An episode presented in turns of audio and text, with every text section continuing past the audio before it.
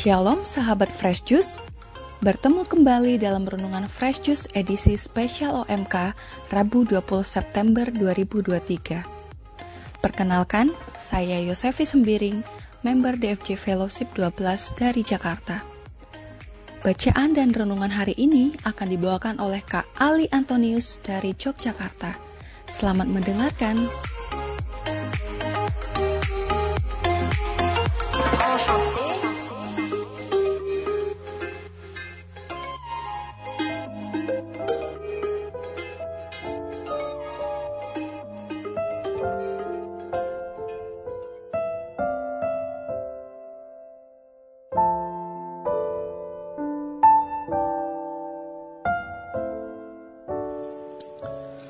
Selamat pagi Bapak Ibu dan juga teman-teman UMK.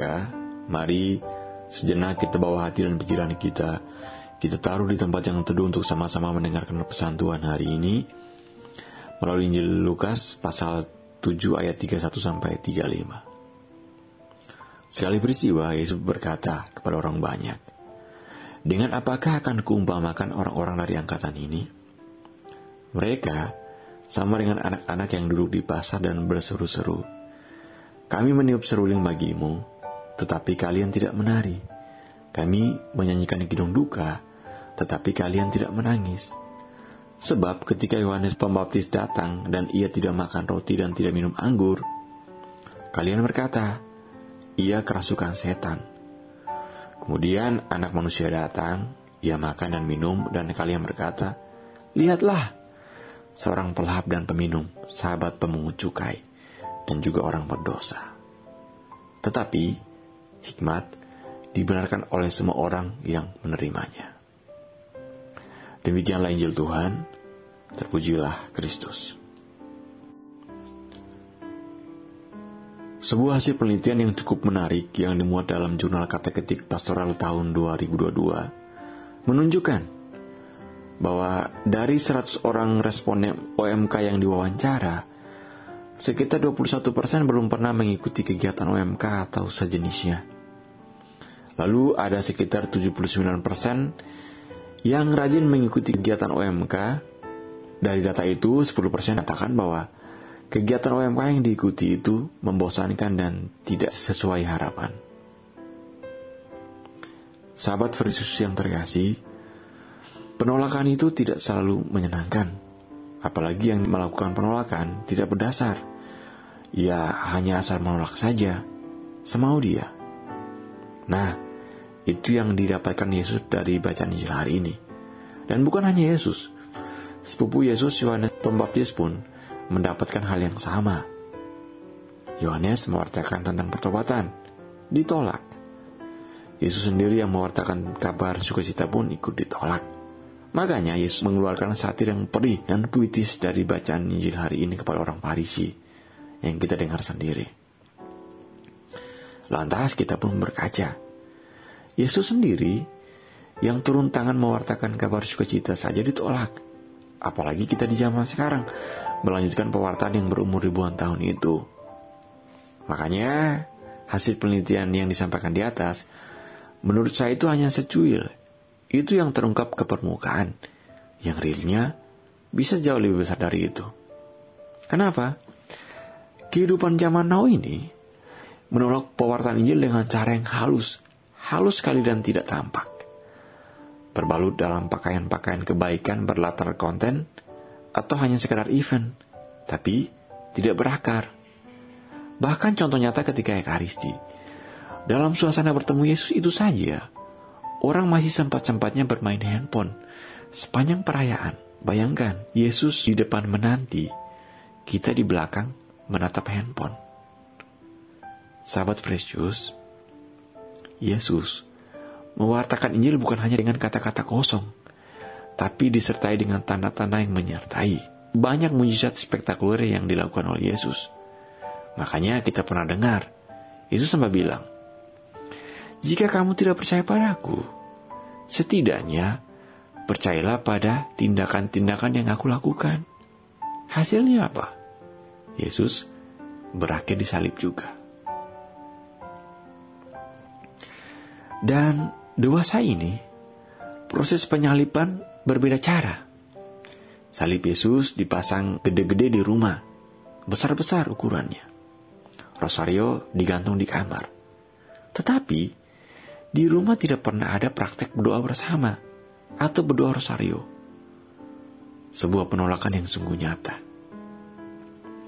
Makanya tidak mengherankan juga, dewasa ini film atau konten yang bernuansa horor lebih laris dibandingkan film tentang mujizat Yesus. Orang bisa asik bercerita soal alur film horor atau kisah yang viral sampai lupa waktu. Mujizat si jahat begitu gembira diwartakan, dan itu seolah diterima kekalayak ramai. Ini paradoks memang, karena kok bisa ya kita melihat sendiri orang berkorban habis-habisan untuk bertemu atau merasakan kehadiran si jahat dalam acara uji keberanian atau apalah yang sering kita lihat di televisi. Tapi cara yang sama tidak dilakukan untuk mendekati Tuhan. Kita hanya bercerita banyak tentang sebuah kisah horor, tapi enggan, bahkan malu bercerita tentang kebaikan Tuhan. Sahabat Precious, kita mungkin dongkol atau jengkel, bahkan kita mengutuki orang-orang Farisi dalam bacaan Injil hari ini tapi tanpa sadar, kutukan itu mengarah ke diri kita sendiri. Karena jika ingin jujur, saat ini pun kita tidak ada bedanya. Yang beda hanya zaman dan cara menolaknya. Orang Farisi dulu menolaknya ya langsung saja terang-terangan. Tapi sekarang kita menolak pewarta Injil dengan cara yang halus dan samar. Tidak kelihatan. Bermain HP sepanjang perayaan Ekaristi, menghabiskan series film berpuluh-puluh episode, tetapi ketika baca Alkitab, satu pasar saja kelopak mata langsung berat. Memang, jika melihat data 71% dari hasil penelitian yang, saya sebutkan di awal, itu bagus. Besar angkanya. Artinya, banyak OMK itu ikut kegiatan rohani. Tapi masih ada satu pertanyaan. Apakah mereka bertumbuh secara rohani setelah ikut kegiatan rohani? Karena kesuksesan kegiatan rohani pun tidak hanya diukur dari banyaknya peserta yang hadir, tapi seberapa besar mereka yang berubah setelah ikut kegiatan rohani itu. Karena jika patokannya hanya jumlah peserta, berarti yang berhasil adalah IO-nya. Lalu jika kita melihat kondisi seperti itu, apa yang harus dilakukan?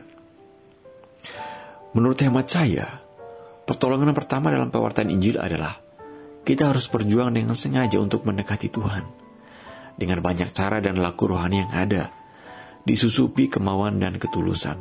Pantang mundur, karena kita tidak bisa bercerita tentang suatu hal yang kita sendiri tidak pernah mengalami. Yesus berkorban nyawa untuk keselamatan kita.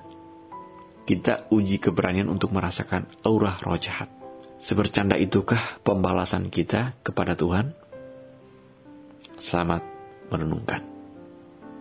Kemuliaan kepada Bapa dan Putra dan Roh Kudus, seperti pada permulaan, sekarang, selalu dan sepanjang abad. Amin.